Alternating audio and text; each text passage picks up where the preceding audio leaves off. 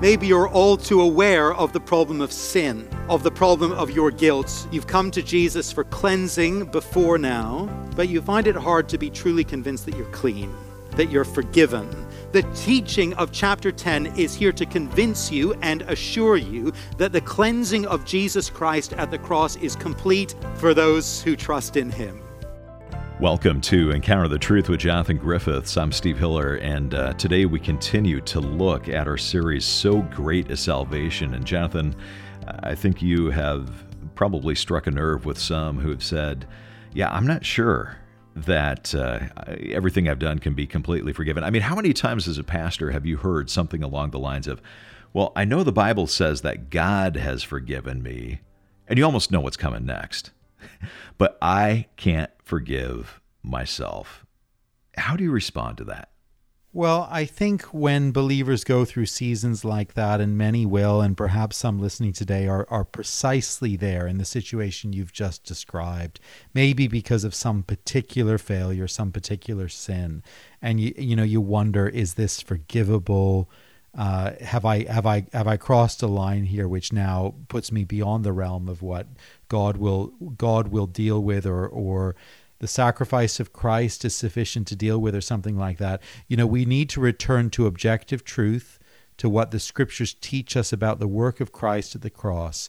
And the scriptures remind us that the work of Jesus is sufficient to deal with any sin.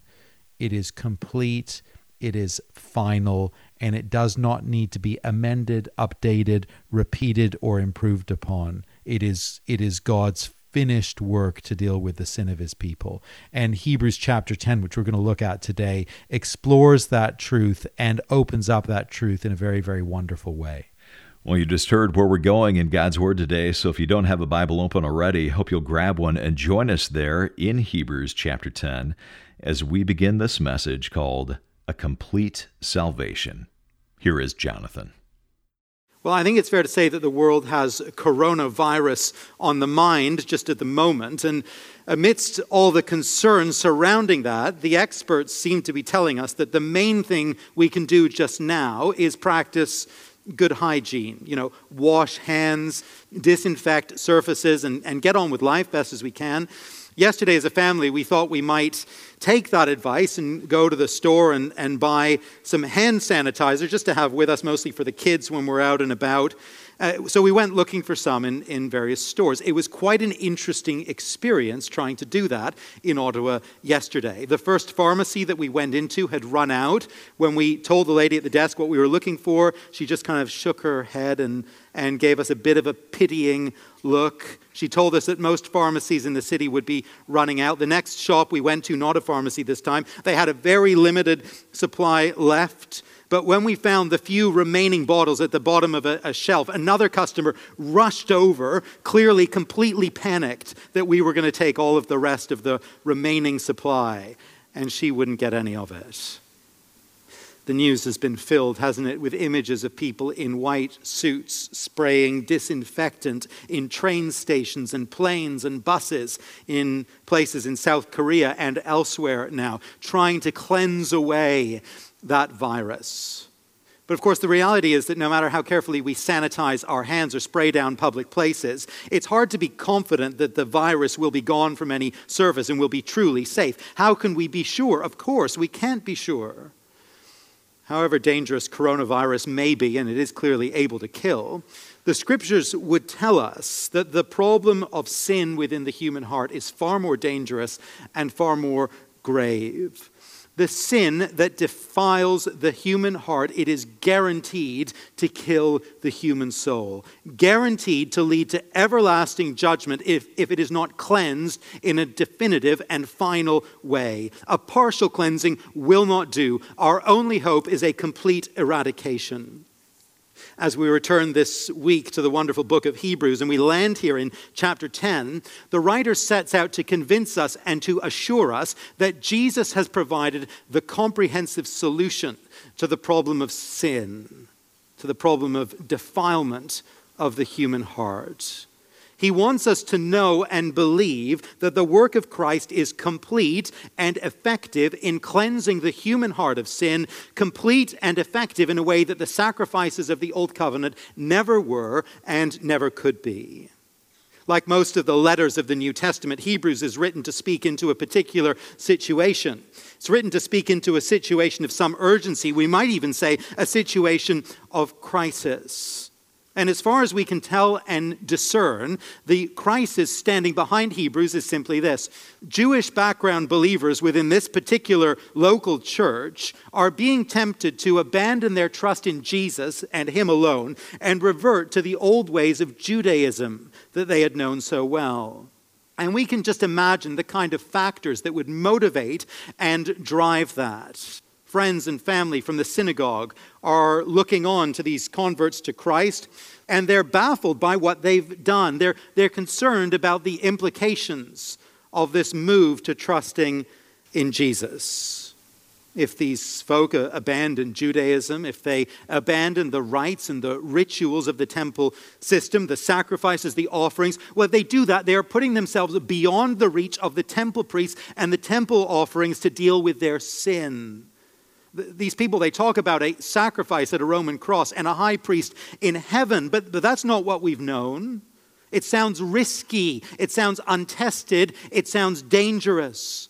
After all, sin, it's the great problem of the human heart. The Old Testament has taught us that very well. The defilement of sin, it's serious. And God's judgment of sin, well, it's real. How can these folk have any assurance of the forgiveness of sin, of the cleansing of their heart, of their right standing before God, if they're not with us at the temple, if they're not with us at the synagogue? And so the pressure begins to mount. Come back to Judaism, come back to the synagogue, come back to the temple, come back to the place of traditional, tried and true cleansing, the place of spiritual safety. But the writer, he doesn't want these believers to be shaken in their confidence in Jesus. He doesn't want their trust to be undermined. He doesn't want them going anywhere for cleansing and safety and security other than to the Lord Jesus himself. Now, for most of us here in this room today, we won't be considering leaving Christ to return to Judaism. That's probably not on the radar for very many of us here. But you know, the fundamental issues that the writer is dealing with here in chapter 10, the issue of sin, of cleansing, of assurance, these are real issues for each one of us here today. And we need to grapple with them just as deeply and just as carefully as these first century believers needed to grapple with them.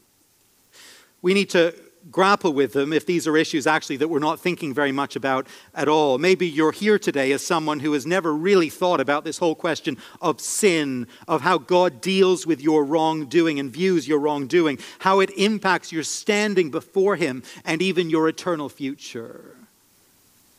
The section of Hebrews that we're looking at today was written to teach us about the solution, God's solution to the problem of sin, how to be cleansed in the sight of God, but perhaps you're not even aware of the problem and its dynamics.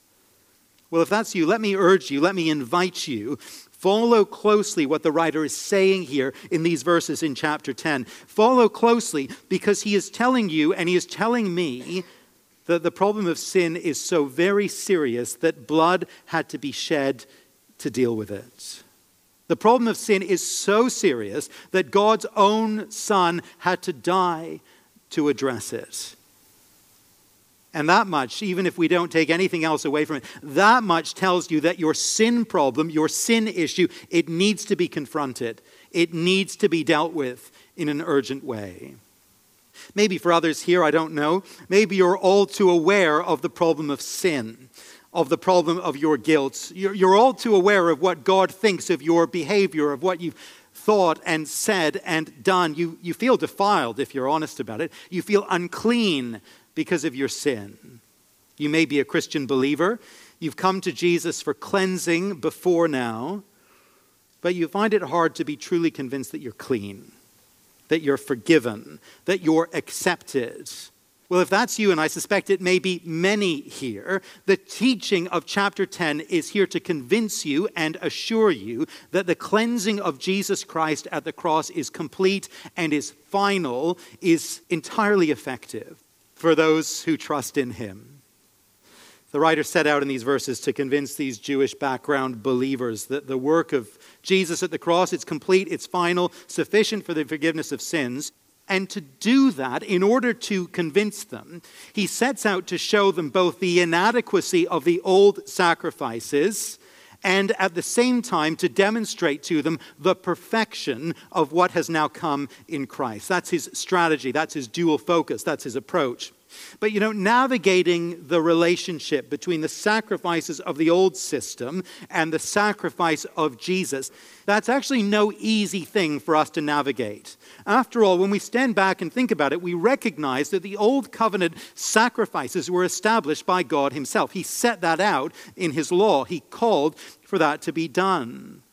And so, if all of that is now set aside and shown to be inadequate, what was God's purpose with the old sacrifices? We need to grapple with that. If we're going to say that the old sacrifices didn't do the job, didn't provide cleansing for sin, we have to ask why did God establish them in the first place? And actually, simply for us as students of the Word of God, simply for us as Bible readers and Old Testament readers, it's a very good, a very important question to think through. Well, Hebrews has an answer for us, and the answer falls into two parts. The writer tells us that the sacrifices of old, they could not cleanse because they were shadows of the reality to come. Verse 1 again. For since the law has but a shadow of the good things to come, instead of the true form of these realities, it can never, by the same sacrifices that are continually offered year after year, make perfect those who draw near. You're listening to Encounter the Truth with Jonathan Griffiths and a message called A Complete Salvation, part of our series called So Great a Salvation, taken from the book of Hebrews. Now, we're going to pause here, but we'll get back to the message in just a moment. You know, you're able to listen to Encounter the Truth on the radio each day because of your generosity. That's also true if you listen online or through the Encounter the Truth app. It really is your financial giving that makes this program possible. But as you give a gift of any amount this month, we want to say thank you by sending you a book that Jonathan has picked out. It is called Faithful God, and it's written by Sinclair Ferguson. And in this book, Ferguson is helping us take a look at the book of Ruth, seeing that it contains far more about God than its small size would suggest. The book also helps us understand Christ Himself, and indeed the whole Bible, more clearly and more fully and shows us much more about God's grace and providence. We'd love to send you a copy of this book, Faithful God, as our thank you for your financial support. You can find out more or give online when you come to encounterthetruth.org or call us at 833 99 Truth. That's 1 833 998 7884.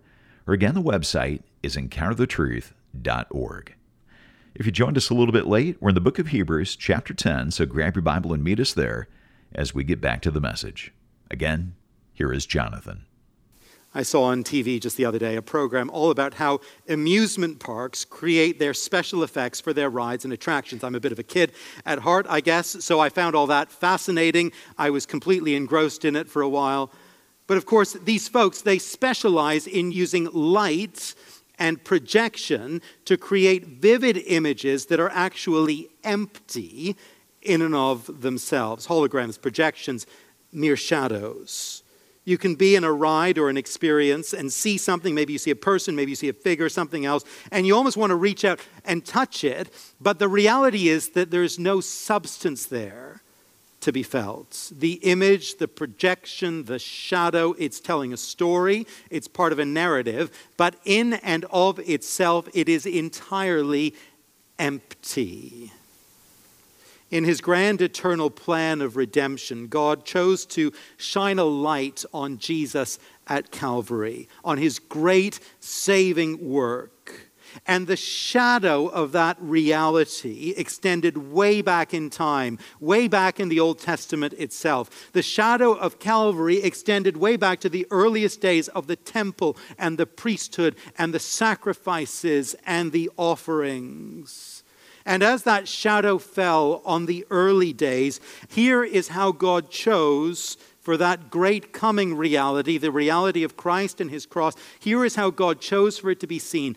He chose for it to be seen through the sacrifice of animals offered again and again, year after year at the temple.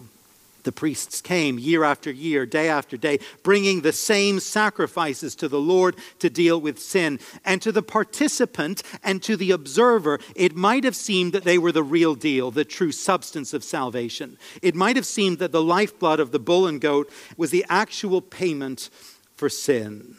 But perhaps to our great surprise, those sacrifices never actually achieved anything in terms of true forgiveness, actual payment for sin.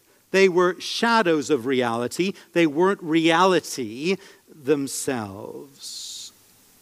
The writer puts it very strongly, verse 4 For it is impossible for the blood of bulls and goats to take away sins the blood of bulls and goats. It doesn't satisfy the judgment of God. It doesn't pay the price of a human life. How could it? But it does tell part of the story of redemption. It's not the substance, but it's an important part of the narrative. It is a shadow of the good things to come, it is a shadow of Calvary and what God would do. And as a shadow, this is the element of the story of redemption that the temple sacrifices tell. They tell us that for sin to be paid for, for guilt to be cleansed, for consciences to be wiped clean, blood is going to need to be shed. God's set price for sin is death. The only way to deal with sin is the shedding of blood. Rebellion against the Creator God, it is always a capital offense. The sacrifices of old they couldn't cleanse because they were mere shadows of reality. And next, they could not cleanse because they were reminders of sin. If the temple sacrifices had been anything more than a shadow, they would have been effective and the offerings would have ceased. But the temple sacrifices continued year by year for centuries, and they needed to continue. And here's why, verse 3 but in these sacrifices, there is a reminder of sins every year.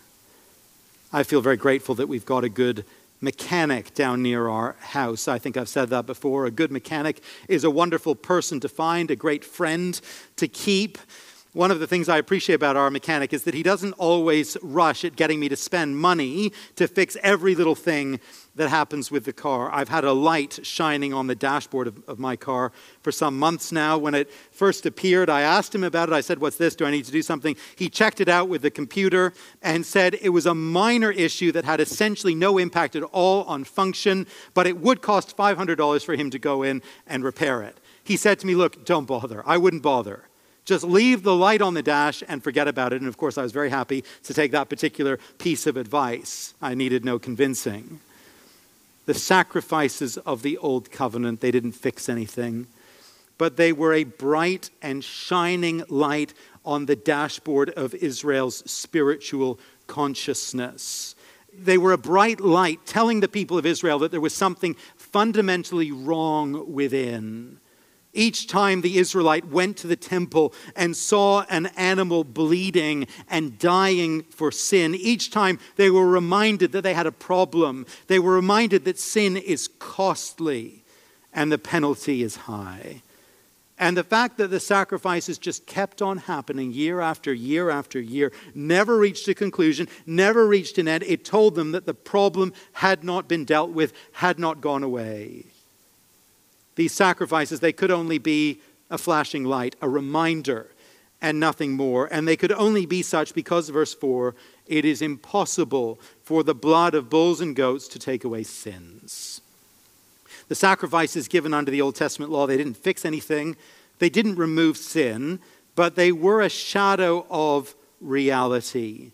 They were a shadow of the greater sacrifice yet to come. And more than that, they were also a constant reminder a flashing light speaking of the urgent problem of sin. And so the writer wants to say to these believers don't be tempted to go back to that. Don't be tempted to return to the rites and rituals of the old covenant. They won't save you. They were there to prepare and to anticipate something else. And that something else, of course, it was the coming of Jesus Christ. It was the sacrifice of Jesus Christ at the cross. By utter contrast to the sacrifices of old, the writer wants to show us that the sacrifice of Jesus, it now cleanses perfectly. It removes entirely the stain of sin. And the first reason for the effectiveness of Jesus and his sacrifice. The reason his sacrifice cleanses perfectly, it's simply this Jesus came to do the Father's will. Verse 5. Consequently, when Christ came into the world, he said, Sacrifices and offerings you have not desired, but a body have you prepared for me. In burnt offerings and sin offerings you have taken no pleasure. Then I said, Behold, I have come to do your will, O God, as it is written of me in the scroll of the book. It's a great tradition of diplomacy that visiting leaders will give kings and presidents imaginative gifts when they come to visit them in their country. But within this tradition, world leaders often become recipients of strange and probably quite unwanted gifts. American presidents have perhaps received the widest variety of these. Theodore Roosevelt received a zebra and a lion from Ethiopia. What do you do with that? George W. Bush received 300 pounds of raw lamb from Argentina. Lyndon B. Johnson received a Burberry raincoat from Great Britain that didn't actually fit him. He ended up asking the British Prime Minister if he could take it back to London and exchange it for another size. Perhaps the most inventive was the crocodile insurance policy that Barack Obama received from an Australian leader just in case he should lose a limb to a hungry croc on a visit to that country. Whatever the gift, the president's job on every occasion is to smile, receive the gift, and then pass it on to an aide who will quickly archive it or warehouse it or destroy it as appropriate. According to Old Testament law, God received sacrifices and offerings and burnt offerings and sin offerings, all kinds of offerings, verses 5 and 6. But here's what we're told about all those offerings He took no pleasure in them. He kept receiving them for years and years, centuries and centuries, but here's the thing he didn't like them. They were shadows, they were reminders, but they didn't actually please God the judge. They didn't satisfy his requirements for the forgiveness of sins. But when Jesus came into the world, he took upon his lips these Old Testament words from the Psalm, the words of verse 7 Behold, I have come to do your will, O God. He came into the world to be the perfect and pleasing sacrifice for sin. He came into, in, into the world to be the sacrifice for sin that God actually desired, the sacrifice that would be given in accordance with God's own will. Jonathan Griffiths here on Encounter the Truth and a message called A Complete Salvation. Now, we do have to pause here but we'll continue next time, so hope you'll make it a point to tune in. If you want to connect with Encounter the Truth and Jonathan, you can do so a number of different ways. Obviously, listening to the program on the radio. You can also listen online or through the app. But did you know we also have a YouTube channel? When you're on YouTube, go ahead and check out Encounter the Truth and then like and subscribe. That way you'll know when we add new content. We'll link you to that through the website. So again, visit encounterthetruth.org. Encounter the Truth is able to stay on the station because you pray for and you give to this ministry. So thank you for giving to and supporting Encounter the Truth this month. And as you give a gift of any amount, we want to say thank you by sending you a book called Faithful God. It's an exposition of the book of Ruth. And Jonathan, what would you expect someone to walk away from this book having gleaned? Well, one of our great challenges when we study the Old Testament is to see how it fits into the bigger storyline of Scripture and into the wider plans and purposes of God. And an exposition like this of an Old Testament book like Ruth is of huge value to us because this is a Christ centered exposition of Ruth. You know, we may know that the story of Ruth in outline, maybe we maybe we learned it in Sunday school, but we we may not know how it fits into the wider plans and purposes of God. And whenever we can be given that insight uh, into a book of the Old Testament, that is a treasure for us. And I think that this this study of the book of Ruth by Sinclair Ferguson is, is going to be a treasure to you. Well, we want to send you a copy of the book Faithful God, an exposition of the book of Ruth as our way of saying thanks for your support. To give a gift online, come visit our website, encounterthetruth.org. or call us at 833 998 7884. That might be easier to remember as 833 99 Truth, or again, our website is encounterthetruth.org. For Jonathan Griffiths and our producer Mark Bretta, I'm Steve Hiller. Thanks for listening, and I hope you'll join us next time.